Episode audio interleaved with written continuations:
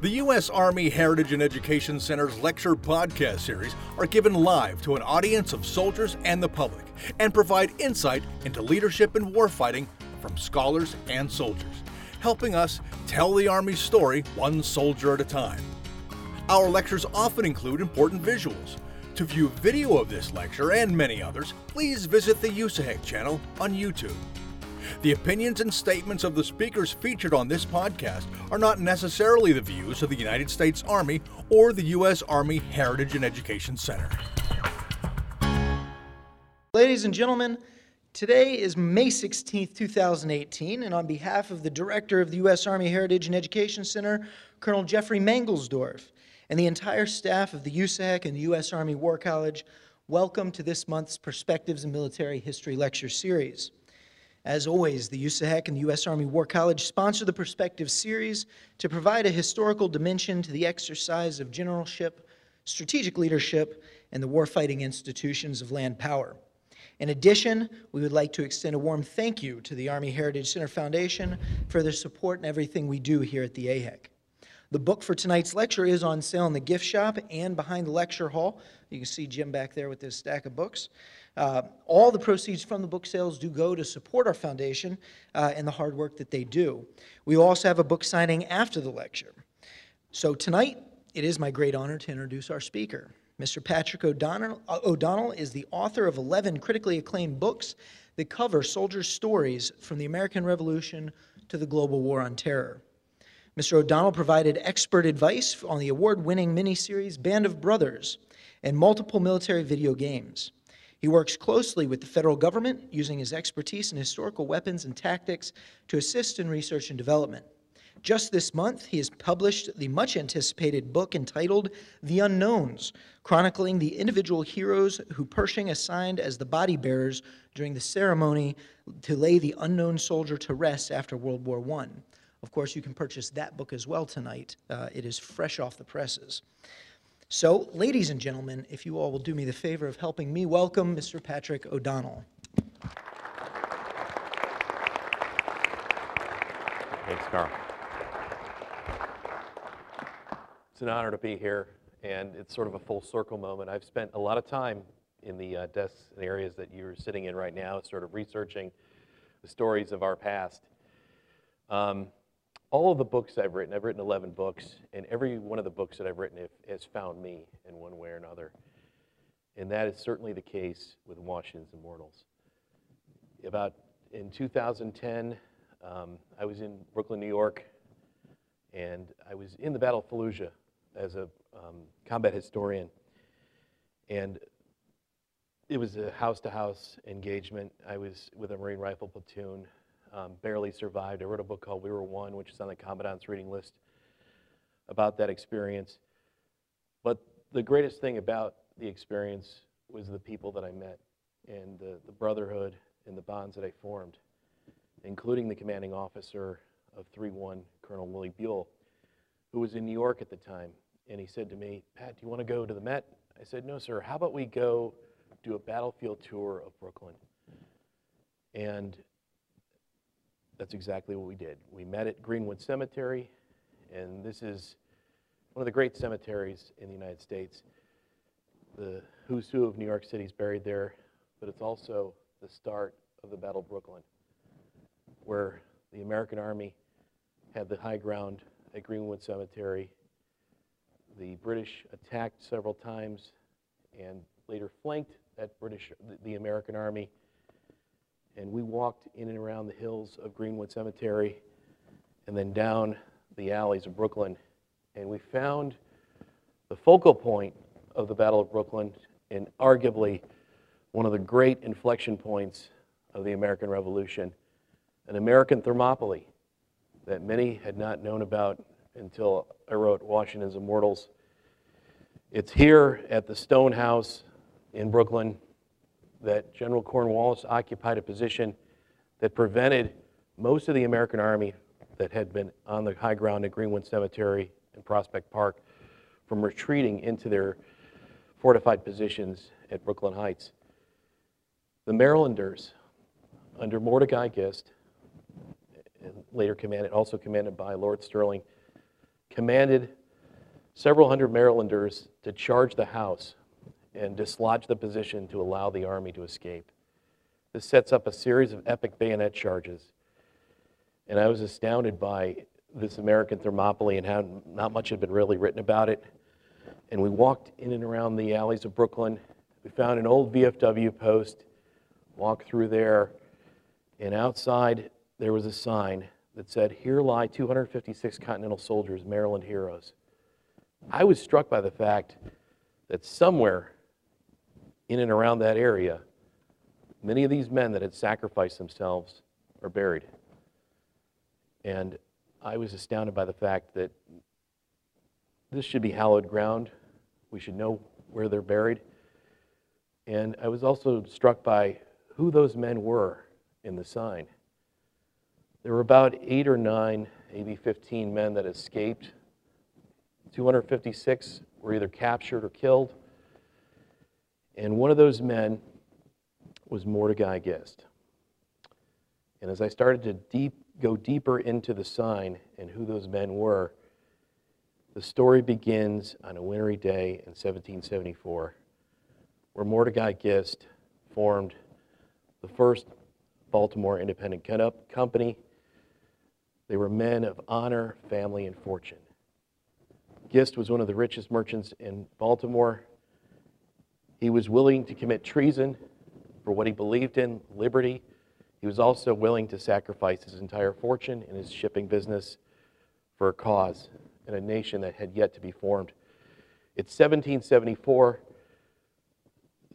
The revolution is on the very precipice. General Gage and the British are massively trying to disarm America, especially powder supplies. Black powder is really critical, and the powder supplies are being raided and try to be seized by the British.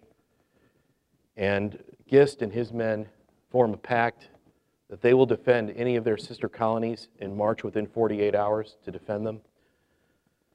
They are some of the, the wealthiest men in Baltimore, um, lawyers, uh, tradesmen. They begin to trade. They, they, have, they, they, they outfit themselves with the best weapons that money can buy, in uniforms, and they train. They had a, a trained drill master by the name of Carey, who had um, was part of the uh, the Honorable Artillery Regiment, which is in Massachusetts, and he started to train the men. It caught the attention of the city of Baltimore. These men were elegantly dressed. They were they were armed. They were sh they were they were learning how to march in formation.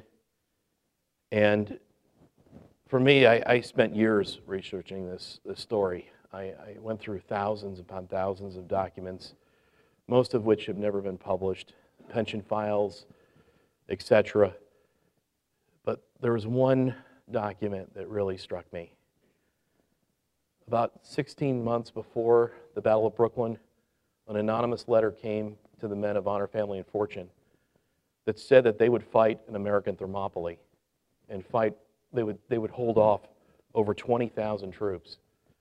It was foreshadowing of exactly what would happen in Britain, in, in the Battle of Brooklyn. And it was signed um, ominously by Agamemnon. But these men kind of saw, saw their future in some way through that letter. They began to train, and this, this company of independent men really believed in what they were doing. They believed in liberty. They, they believed in their, their sacrificing their fortunes. But they were also, in many cases, a very tight brotherhood. Many of them had family ties to one another. They were best friends. Gist was very close with Samuel Smith, who would later become one of the great regimental commanders of the war. Um, there's another gentleman by the name of Jack Stewart, who I'll bring into the fold a little bit later. Uh, Jack's motto in life was, "You only live once." He's a very headstrong kind of guy, over six feet tall, but was in some of the great actions of the American Revolution. The men began to train and prepare themselves for battle. This small company of men Baltimore Independent Company then merges into something called Smallwood's Battalion. The state of Maryland forms a defense force. And Colonel Smallwood, who had, who had fought in the French and Indian War, is in overall command. And the, the major, the first major, is Mordecai Gist. And many of the leadership positions from the independent cadets fill the regiment's ranks. And these are the core that will later form some of the greatest battle regiments of the American Revolution, the Maryland Line. These men continue to train. Um, there's a threat to Baltimore City by Lord Dunmore, who's the governor of Virginia at the time. He brings up several ships. He threatens to burn Baltimore to the ground. And the men are used um, strategically to fend off Dunmore, at least given the, give the impression of large numbers. The men fought, line up in formation as Dunmore's uh, ships sail by, giving the impression of thousands of troops. They then melt away and then line up slightly differently, but it's the same men, to give the impression that there are thousands of Marylanders that are defending Baltimore City. The ruse works. Lord Dunmore doesn't attack, and that's just a little bit of the early uh, things that occur in seventeen seventy-five for the Marylanders. We fast forward to the siege of Boston, evacuation of Boston, and eventually the British come back with one of the largest naval armadas in history at the time. It's the largest invasion in North America. Half their fleet is assembled and a large portion of their army, along with Hessian volunteers, first come and attack Staten Island, and then they begin to prepare to attack New York City. And this is where the Marylanders' real, uh, their first combat is, occurs. They're, they, they march and sail up towards, up towards New York, and they prepare. And it's August twenty-sixth, twenty-seventh, when the British, they land a few days earlier at Long Island. They then, they then start to march.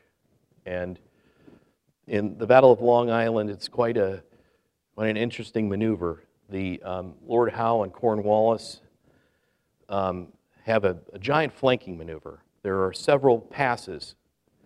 One pass, the Jamaica Pass, is unguarded. And that's exactly where the British are heading with the bulk of their army. Meanwhile, General Grant, as well as some Hessian forces, are sort of a, the anvil, as the hammer is going around in this flanking maneuver. And as we, I mentioned earlier, Greenwood Cemetery, the Marylanders are in the Stone House as their headquarters. They march in the middle of the night.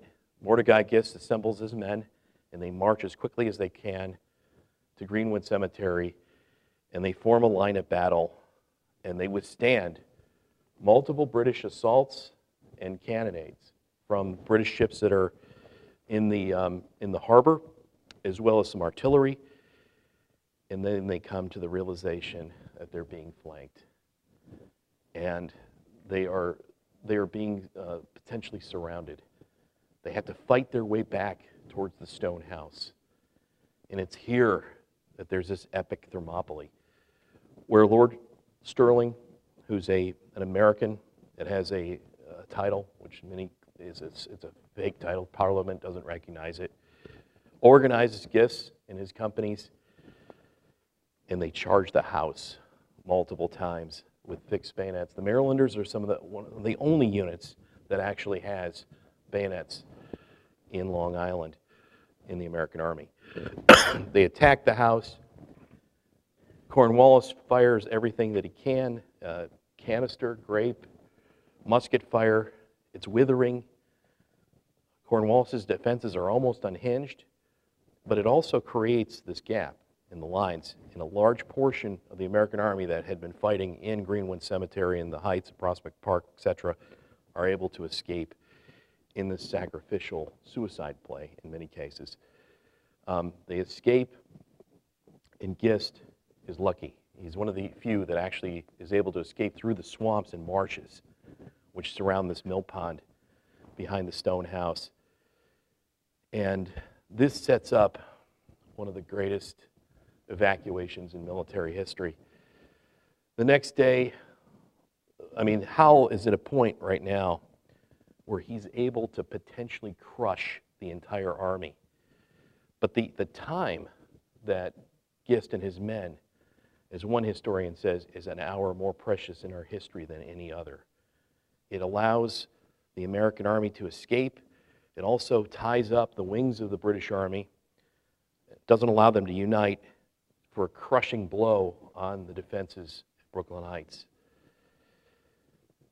How um, it's getting dark.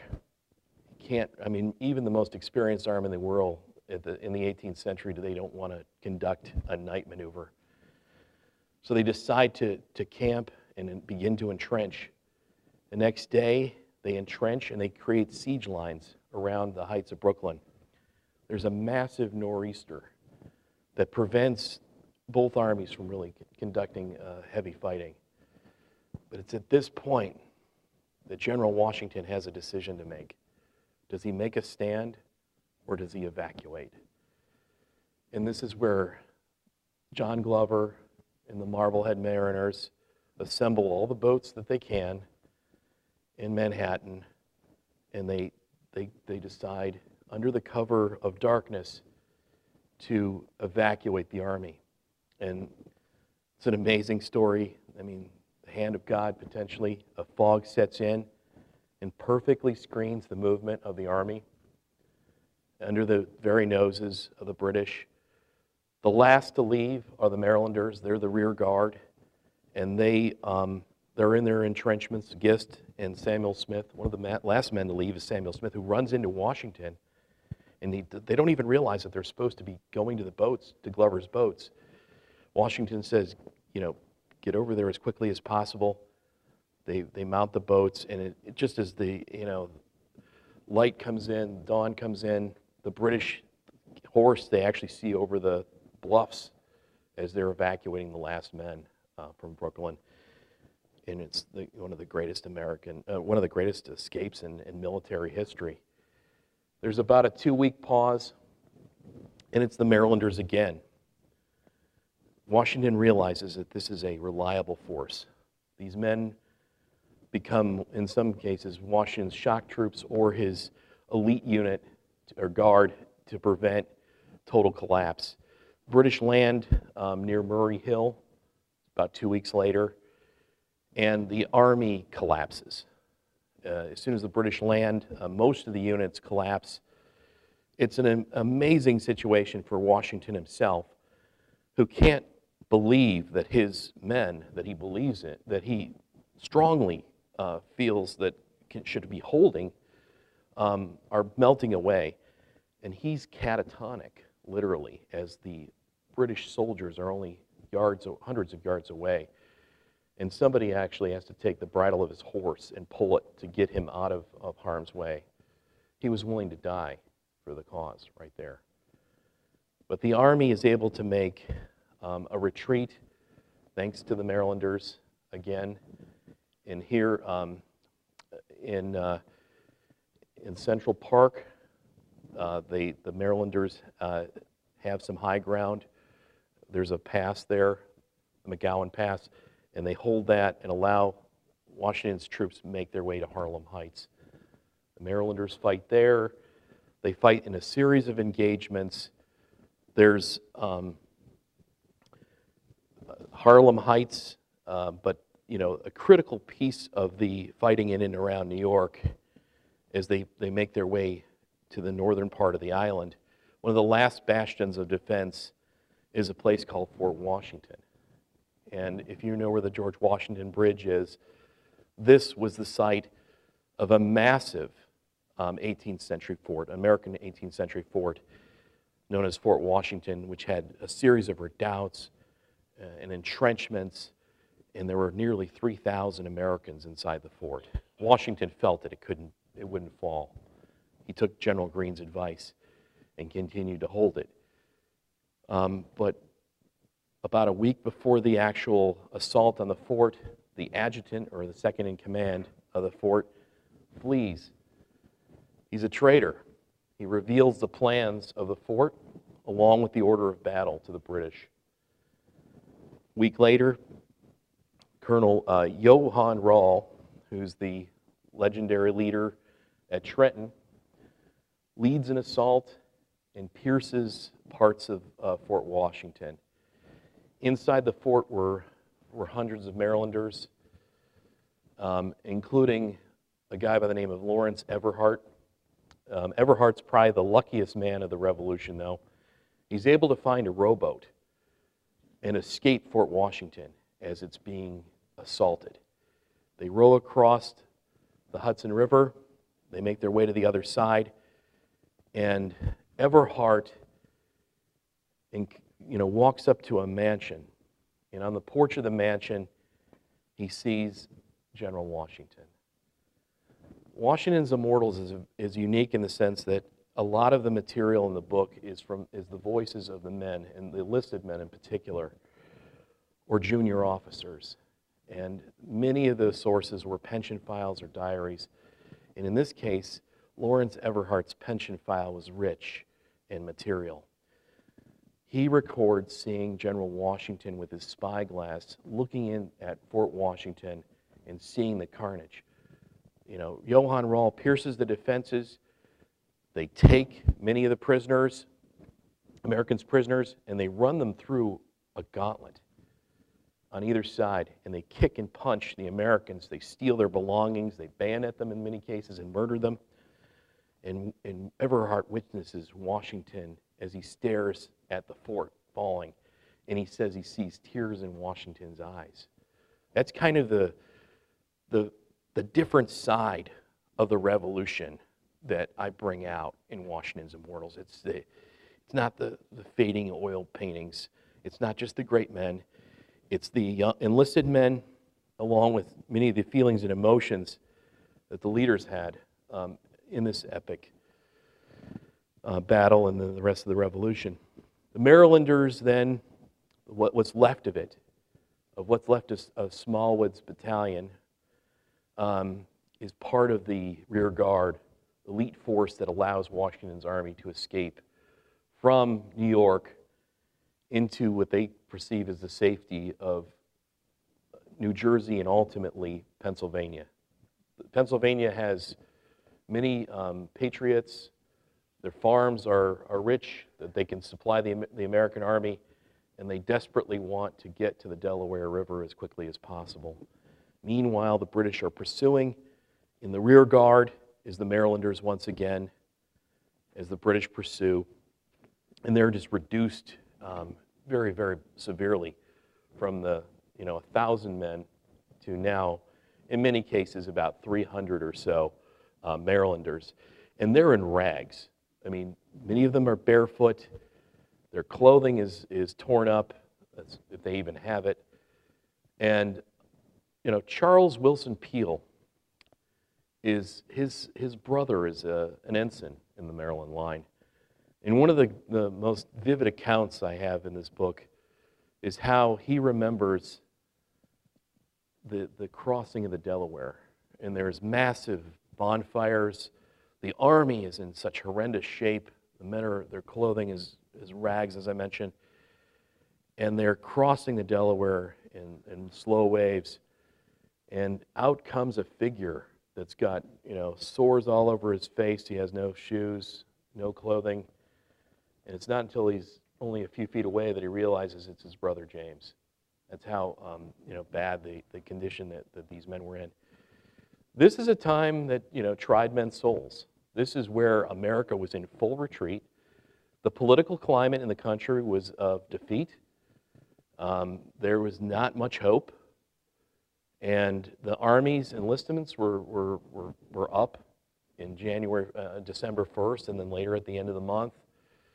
And Washington knew that in order to, to somehow salvage the Revolution, he had to mount a counterattack.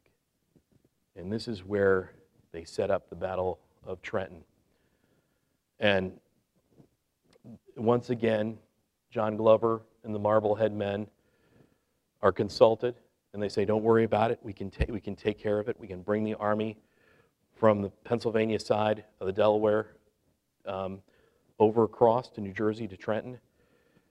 And um, you know, their, their password at the time is victory or death. That's how, that's how dire the situation is.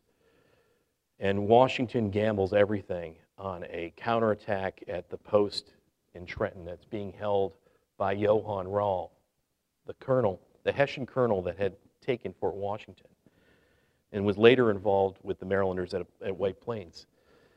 Um, it's not the story that you read in children's books where everybody's drunk and they're, they're partying during Christmas time. Johann Rall was a professional soldier, and his men were well trained and disciplined. They were being constantly harassed and raided uh, almost nightly and daily by militia forces in the area, and that's, they found themselves on, um, you know, that Christmas day. They, uh, they were constantly on high alert. They were sleeping in their, um, you know, with their uniforms and their muskets on the ready, and there's a, you know, a storm that sets in that screens parts of the movement. The, the army gets across, the Marylanders, the small group of Marylanders, including Gist and Jack Stewart, are there, and they, um, they attack uh, Trenton, and it's a decisive American victory. I mean, they, they capture hundreds of Hessian soldiers, stacks of arms, cannon, and the, the war is suddenly turning towards the American side. But what happens there is um, John Cadwallader, who is a, has a militia unit from Philadelphia, the Philadelphia Associators, is supposed to also attack across the Delaware. But the, the, the Delaware is so filled with ice that they're not able to cross. The following day or so, they cross, and now Washington has a dilemma on his hands. A large part of his army is on the wrong side of the river. What does he do? Does he order them back? Washington decides to reinforce John Cadwallader at Trenton, and they, instead of um, instead of trying to defend the town itself, they fall back to the eastern portion of of Trenton, where there's a river known as the Assunpink, and Washington digs in his army there, and it's Mordecai Gist's nemesis that's now once again kind of leading the British Army, General Cornwallis, for the counterattack. They make their way through Trenton, and Washington has his army arrayed along the Assunpink, and there's a bridge, a stone bridge that was built a few years before the war. It's the major crossing point. Cornwallis takes his best units, the light infantry in most cases, to assault the bridge. They, they, they try to take the bridge several times with their best units. It's a bloody stand. The Marylanders are, are nearby. Um, multiple bayonet attacks, multiple failures. And what you see is quite remarkable in terms of leadership. The commander-in-chief is right there. His horse is literally touching the side of the stone bridge. That's how close he is. They hold, and Washington decides to, he's got another dilemma. Does he try to recross the river? Very tricky thing. Does he hold in place like he has the same decision at Long, at Long Island? Or does he tr does something new and novel? He attacks Princeton. And that's, that's what happens. The British think that they've got the American army. The legend says, oh, we'll bag the old fox in the morning. Meanwhile, there's fake campfires, and Washington is marching in the night towards Princeton, and doesn't necessarily go that, the way that they want it to initially, and Washington, once again, is a deciding factor on the battlefield itself, his leadership. He inspires his men, and they're able to, to overcome the British that are there in Princeton. That's just the northern part of this story, a little bit of it in two years. This, this book, Washington's Immortals, spans multiple years in places like Stony Point up north, but also the bulk of the Marylanders' effort is in the Southern campaign. And this is where the war is really won. They are the, they are the spine the backbone of General Greene's army. It's the Maryland Regiment and the Delaware Blues who fight side by side with them throughout the whole war. And Washington, after the British decide to shift their strategy, they, they don't see much happening up north in New York. They don't have the numbers. The war has now become a global war. The French are involved.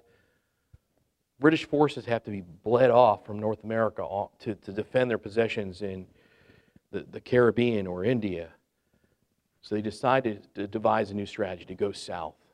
They know that there are a lot of loyalists in the, in the colonies, and they want to they, they want to conquer the South. Washington decides to send his best regiments, the Marylanders and the Delaware Blues, to, to fortify the Southern Army, which is now under General Gates' command. And it's, it's here um, Gates assembles this massive army, and he's going to take basically the war to Cornwallis, who had now who had recently taken Charleston and had won several other engagements. The war was going quite well for the British Army, and it's, it's at a place called Camden that the two armies meet in the middle of the night, and it's a, a decisive uh, British victory. It's a disaster for, um, for, for the Revolution. Um, the Marylanders find themselves in a similar position that they had in, um, uh, up, in, up in Brooklyn. They have to fight their way through marshes and, and and mill ponds to, or not mill ponds, but marshes to escape the British Army, which are hot on their tail. I mean, at Camden, they, Gates arrayed his forces incorrectly. He put his, his weakest units, the militia, against the British Army, some of the British Army's best units, and it collapsed the line. The men were fighting and, and running for their lives. The army, the Southern Army, the Grand Army as it was called, literally was disintegrating before their eyes. The war seemed lost. It's seventeen eighty. It's a dire situation, much, much like, um, you know, seventeen seventy-six, the winter of seventeen seventy-six. And it's the Marylanders and Gist and Jack Stewart and some of these other hardened men that are keeping everybody together. It's the Marylanders. They form around the Marylanders, the militia, et cetera. And there's a series of events that take place. The Battle of Kings Mountain, where the militia actually destroy um, loyalist forces under a guy by the name of Ferguson. And then the really the, the epic battle, though, in many cases, at least for the Marylanders, is at a place called Cowpens in South Carolina. And this is near modern-day Spartanburg. Cowpens is exactly what it sounds like. It's where they used, it was a field that they used to, um, to, to bring the cattle together in the area. It was a well-known spot. It was, it was Daniel Morgan is in charge of the Marylanders as well as the militia forces in the area.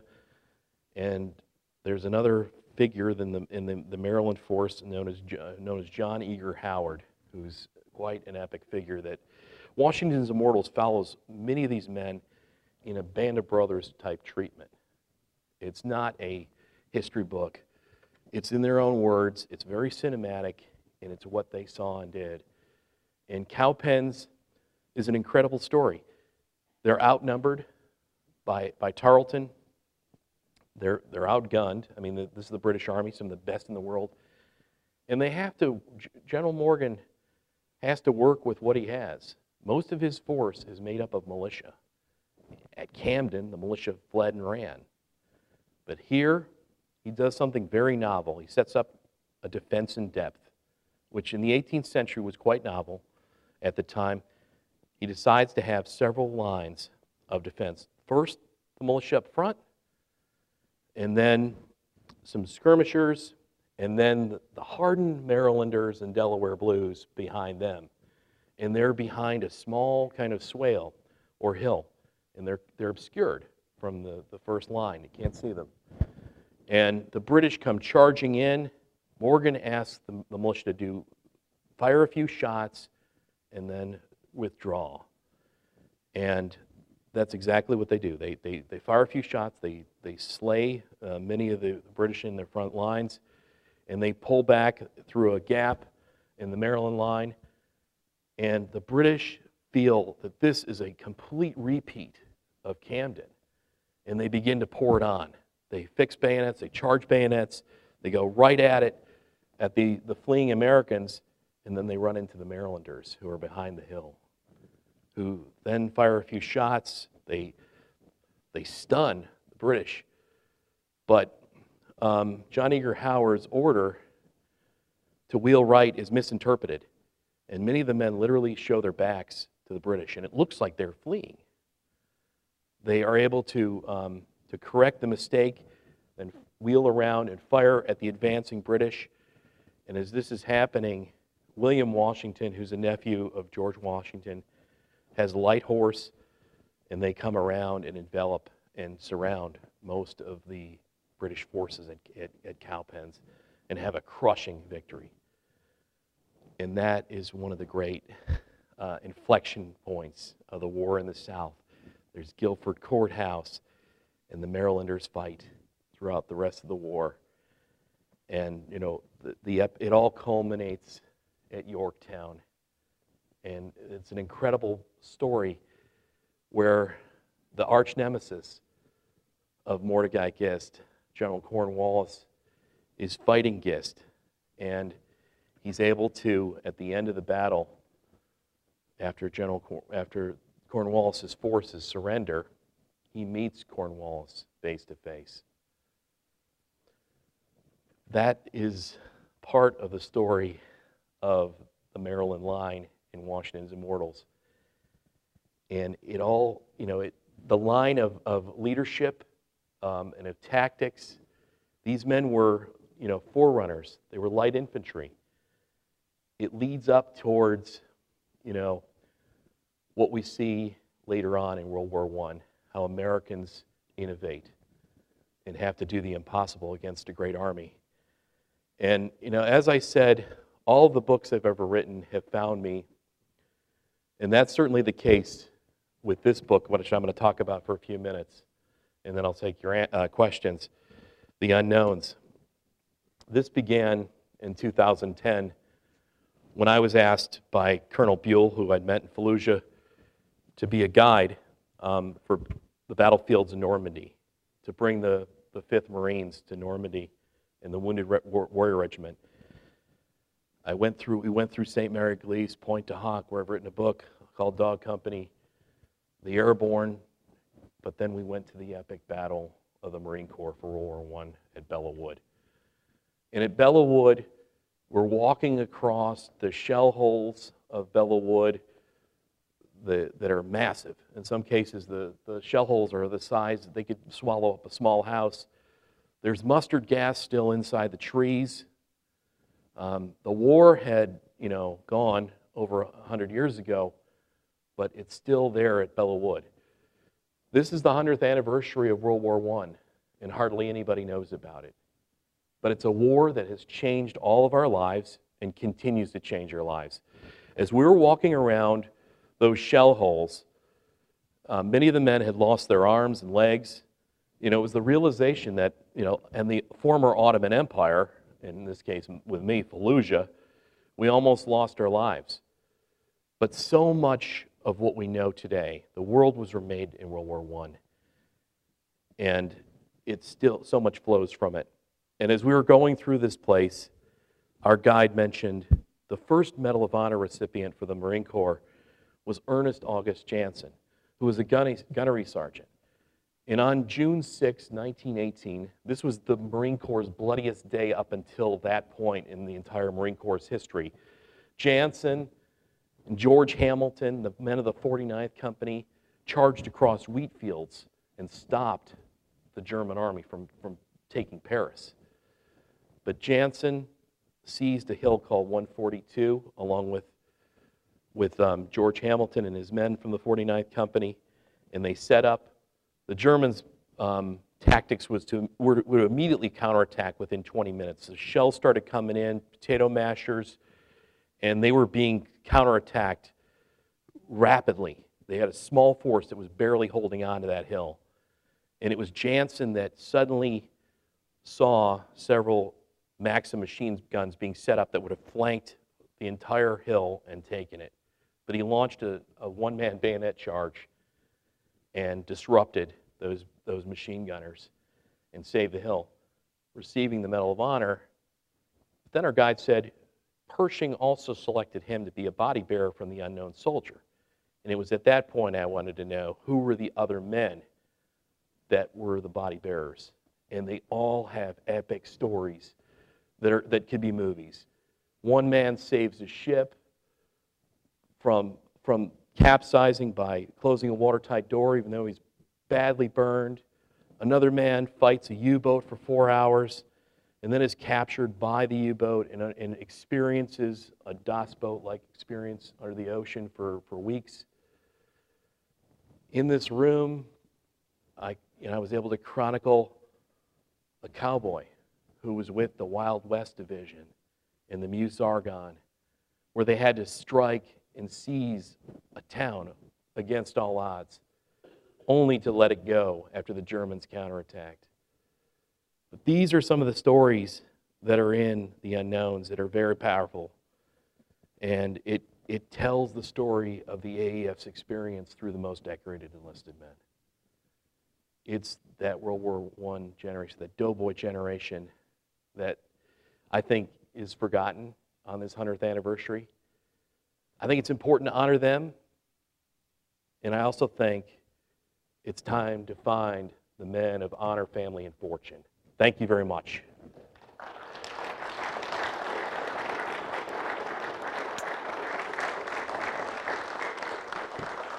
All right, ladies and gentlemen, we have plenty of time for questions and answers. Uh, of course, questions can be either on uh, the Washington's Immortals or on the Unknowns if you'd like. So uh, please, if I can see a raise of hands, anybody who would like to start us off with the first question tonight? Right back here in the corner.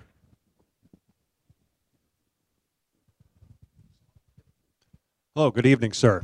My name is Paul Meckelson. Thank you for coming out to, uh, to talk about uh, a regiment from my home state, Maryland.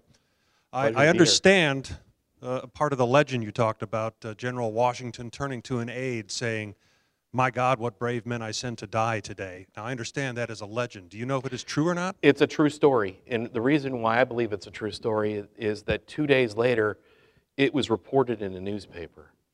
So I think it has truth and validity. Uh, to it.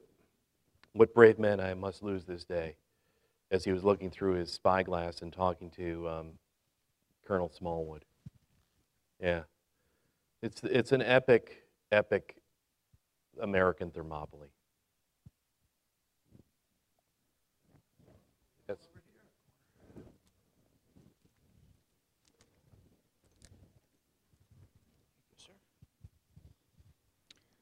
Let me also join the previous questioner in thanking you for sharing with us such fascinating accounts tonight. Um, I know that after the Revolutionary War, some American commanders who came from New England or the middle colonies were uh, given large plantations or land grants in the South in appreciation for their services during the Revolution. And I'm wondering if Mordecai Gist was the beneficiary of such an award, since his descendants were very prominent in South Carolina during the Civil War. Uh, was that bestowed on him as it was on Nathaniel Greene? It was, it was a, uh, he did reside um, after the war in the South. Um, it's not, I, I'm not aware of an actual bestowment, if you will, but he did reside there. And there were many men that received plantations um, out of generosity of the states that they fought for. Um, and these were, these were loyalist lands that were seized um, to, as the war went on, to fund the revolution. And then later on, they were sometimes uh, used to pay the debts of the revolution, or in some cases give to those that fought. Like Greene, for instance, is quite interesting. Greene used his own money, like Gist, to, to fund um, his men and, and supply them. And Greene went deeply into debt during the war to supply his men. And after the war, the government didn't pay him back. They got, he got this plantation, but he didn't get his debts re relieved. and his widow was fighting Congress for years uh, after the war. And that's a really um, remarkable story of these men sacrificed their lives. Um, they're not only um, free white men, but they're also in some cases free black men. This is an integrated force. There's up to eight percent of the Marylanders are actually free African Americans that fight alongside their white brothers. And the pension files reveal some very interesting details. Many of these men are very, they're poor, they're bankrupt after the war, and they have nothing. And, uh, you know, for instance, Robert E. Lee's father goes into bankruptcy and is put into de debtor's prison um, after, the, after the Revolution. Uh, money becomes a major, major issue. And eventually, um, after many, many years, Congress decides to allow these men to, um, to be able to apply for a pension. And what that is, is you could go down to the local courthouse and swear under oath what you did and saw during the American Revolution. And this is the heart of many of the, the great stories in Washington's Immortals. It's, these, it's in their own words what they, what they saw and did uh, during these battles. Sometimes it's very sparse, that they were just there at the battle, and others, it's like Lawrence Everhart's account. It's very detailed on what he saw in, in, with General Washington, for instance. Yes, sir. After Camden, um, they say that Gates made the fastest horse ride in history to uh, North Carolina, and um, it, he's basically disgraced after that. Uh, Not, not, in, not of any kind of note. Um, he's, he's, he's, he's finished as a, uh, as a general officer um, after, after Camden. And, you know, at that point, it's the Marylanders and, you know, many of the men, General Greene, who rebuilds the Southern Army, and who's arguably, I think, one of Washington's greatest commanders, and fights a brilliant campaign in the South, which ultimately leads to victory. The uh, Marylanders that were uh, that fought that may have been captured, did they end up on the prison hulks? And uh, if yes. so, what was the rough survival yes. rate? That's a uh, an entire chapter in Washington's Immortals is about these prison ships. And this, I'm so glad you brought that up. I mean, this these things were floating concentration camps, and here are some of the greatest number of casualties and deaths during the American Revolution. People that go on these things, it's an extermination ship. They're starved to death, and they're, the ships are disease-ridden. Um, it's, it's a death camp, and um, very few survive. Some are, if they're lucky enough, they can get paroled if they've got the money, and some even escape. Uh, Jack Stewart, for instance, who I mentioned earlier, you only live once, um, was one of those officers that somehow escaped the, uh, the ship. May have bribed his way off, found a rowboat, and, and uh, was able to make his way towards uh, American lines, and he fought through the entire Revolution. He was at Yorktown, and then later um, in some of the battles outside of uh, Charleston. You indicated that when you discovered the plaque at this old V F W in an alleyway in Brooklyn, that's what prompted all of this, and from that came this great book. My question is, Did, did anybody do any further recognition to this site or location, or is it still an obscure alleyway in Brooklyn?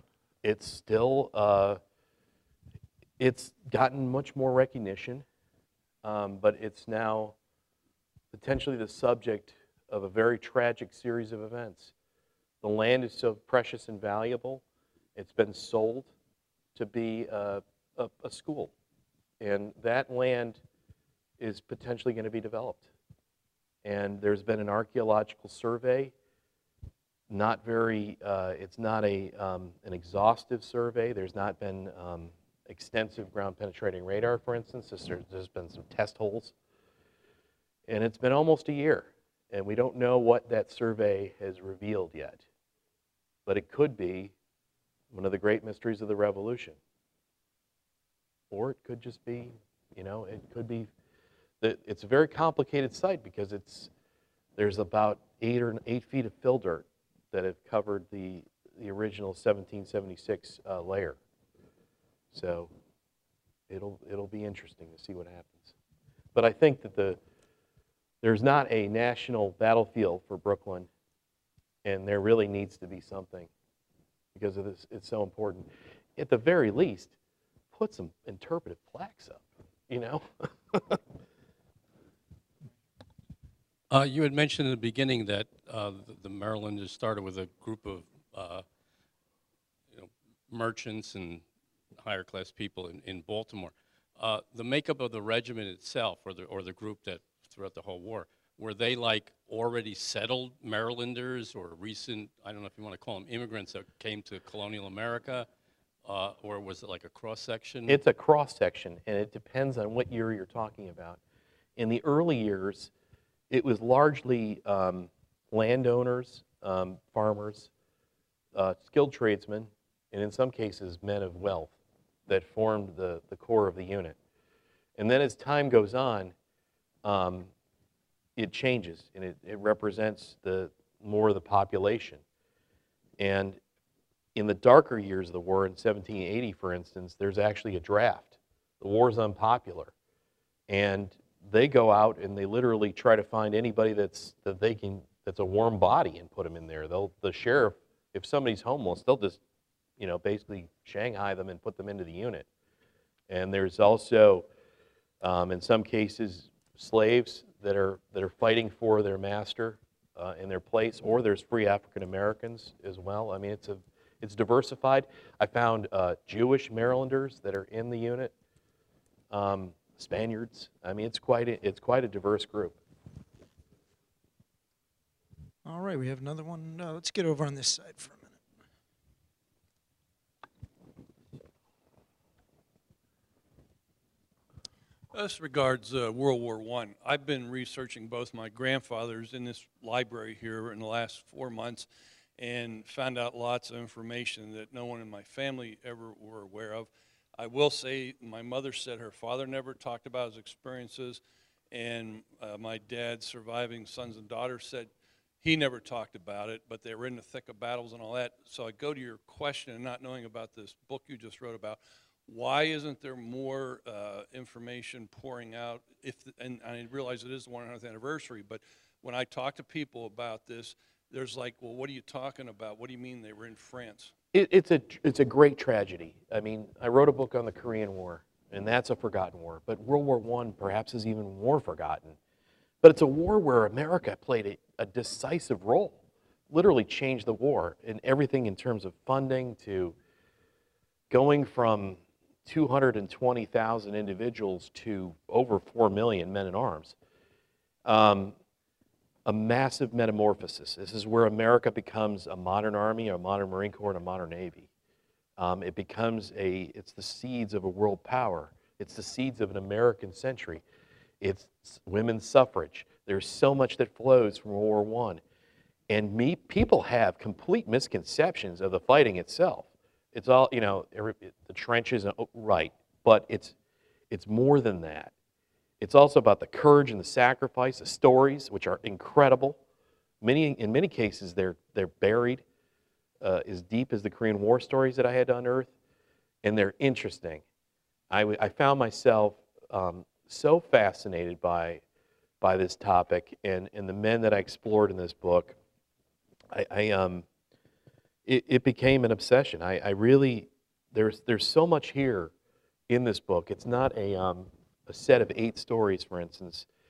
This is a narrative that tells the story of the A E F in a very cinematic uh, approach, and the men, these body bearers, who are the most, in most cases, decorated and enlisted men of the war, and they fight in all the major campaigns and major battles, and they also fight at sea, and that's another forgotten story. The U S Navy's role in transporting men overseas, and then even guarding, um, in the one case of James Delaney, guarding a merchant ship with a deck gun in the early years of nineteen seventeen, where they didn't have convoys, and they were all alone in the, uh, the Bay of Biscay, and fought for four hours against a U-boat ace, who, it, it's, it's an incredible story. The man, the, Victor Diekman, speaks perfect English, and I unearthed U-boat sixty-one's logs in his own words of what, he, what occurred, and put together a very cinematic narrative of how they fought the U-boat. They had a running gun battle for four hours, and they eventually surrender because they run out of ammunition, and then a shell from the U-boat strikes the engine room of the Campana. They surrender, and then it's Das Boot, the movie from World War Two, but it's World War One, under the waves, and Diekman actually lets them look through the periscope as they sink, attempt to sink an Allied ship. They're depth charged. They run into a Q ship, which is a, an Allied ship to, that's disguised. It's a merchant ship. It's actually a raider that's disguised with artillery to take out the U-boat. Quite an incredible story, and then the story of the captivity as well. World War One, I mean, the bloodiest day of the Marine Corps is, is June sixth, nineteen eighteen. Belleau Wood, an amazing story, amazing. And we're coming up upon the uh, hundredth anniversary of that engagement. And here is, there's another story about Blanc-Mont Ridge, which nobody's ever heard of. It's a Marine Corps, one of their forgotten stories, but it's up there with Belleau Wood. It was a position that the French couldn't take for four years. It's like the guns in Averon. Hundreds, tens of thousands of French bodies littered the area because it was, a, it was impassable, impossible to take. The Marine Corps and the Second Division, which they were part of, were, were able to seize Blanc-Mont Ridge in one day and then go push further into the Hindenburg Line. Amazing stuff. All right, did we have a question back here? All right, we got oh, one back here.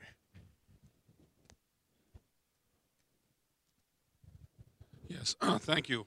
Uh, I really enjoyed Washington's Immortals, and one of my favorite characters you didn't talk about was Peter Francisco. Oh, God, and yeah. I just wanted to know if there was anything else you could talk about him uh, that's not in your book.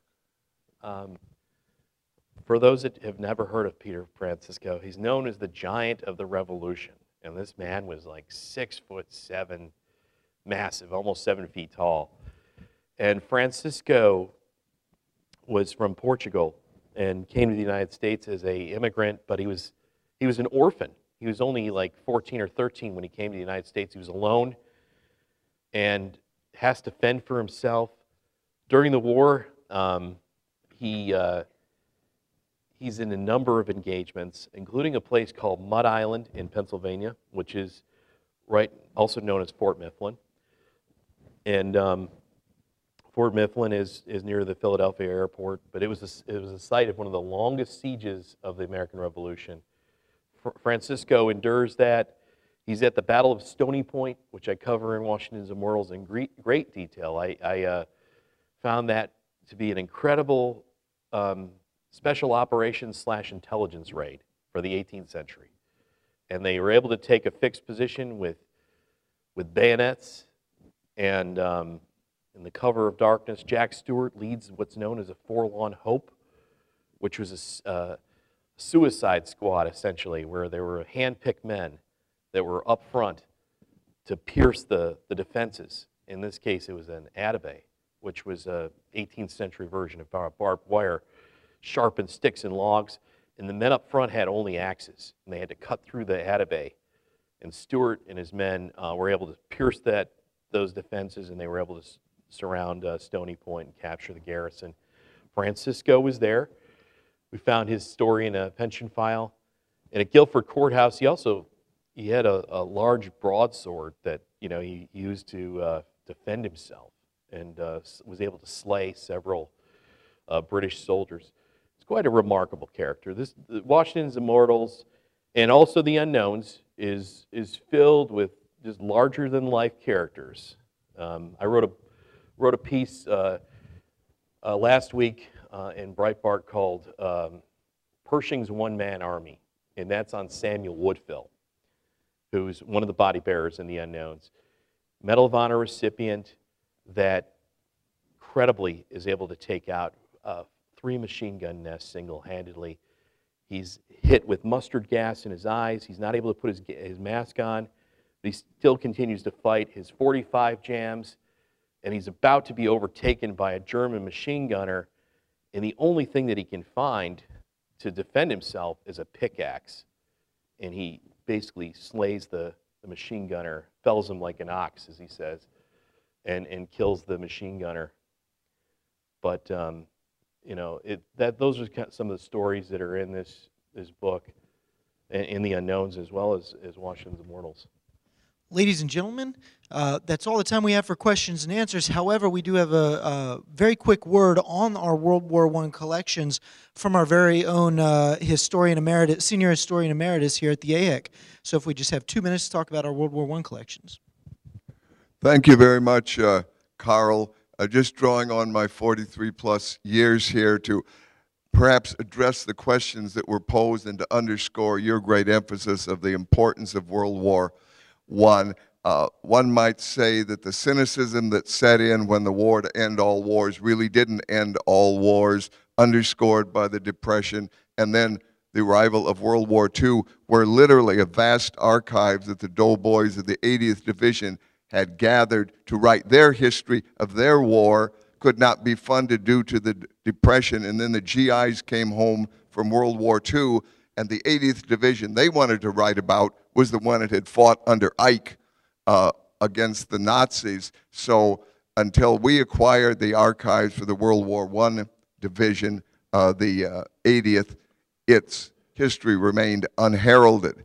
But through our efforts here, uh, beginning in nineteen seventy-nine, led by two great former members of our staff, Jim Cagle and Hermine Scholes, we have acquired some ten thousand accounts by American doughboys, soldiers, sailors, certainly Marines. Evidently, you use some of them for your book. You're studying them for researching your ancestors. The war is not unheralded, is not forgotten, so far as the Army Heritage and Education Center is concerned. And on the other side of these walls are all of those accounts, as well as the great collection of books and photographs that everyone from here and from all over the world is welcome to to come and study, and we're so happy that you and you and everyone have already benefited, and I just wanted to underscore that um, here tonight as a follow-on to your it's presentation. It's a priceless resource that you have gathered here, and I, um, I, I spend many afternoons, you know, just going back in time with those doughboy accounts, especially with the ninety-first Division, the Wild West Division, incredible, incredible accounts that are related here Um, in, in this, this excellent archive.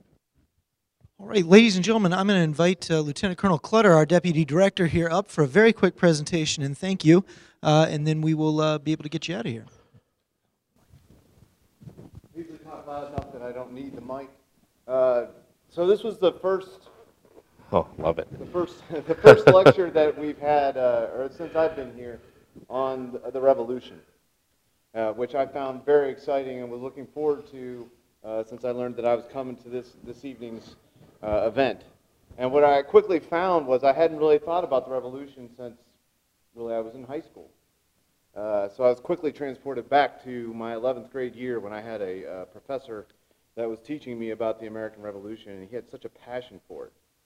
And so as I sat there and I listened to you uh, expound tonight and how you say that the stories find you, which I found very interesting, as you said tonight during the dinner and then again tonight during the lecture. It takes a keen eye and an ear for you to hear those stories that are, are talking specifically to you, and for you then to turn around and then tell the American public so that we can go and share that. As I, I shared with you and your fiance in the car, I'm not a historian, but I appreciate history and want to tell that to my children. And as my seventeen-year-old daughter is very interested in history and is, is, may pursue that as she moves into college, I just really appreciate you coming in and sharing that with the audience here, with me, and, and so that I can go on Thank and you. tell these stories as uh, we move out of here. Thank so you so with much. That, I'd like to present tonight's uh, poster that we used to advertise your event to you. Maybe this will find a, a place uh, I'm, home I'm in your office. I'm deeply, deeply honored. This is, uh, this is beautiful, and I'll, I'll, I'll have a great place on the wall for this. And, you know, what I could say is it's just, it's been an honor and a privilege to, to sort of be able to unearth some of these stories. And what's old is new. What right. we see in the Revolution is in Iraq, in Syria. It's in this generation that we have today. And I, and I think uh, it's something that we just need to recognize and honor. We have a lot to be proud of as Americans. Thank you. Thank you for listening to our lecture. The U S Army Heritage and Education Center at Carlisle Barracks, Pennsylvania, U S A is the U S Army's archival collection. To learn more about the Army's history or to plan a visit to our center, please visit us online at w w w dot u s a hec dot org. You can also follow us on Facebook, Twitter, and YouTube to learn more about our upcoming events.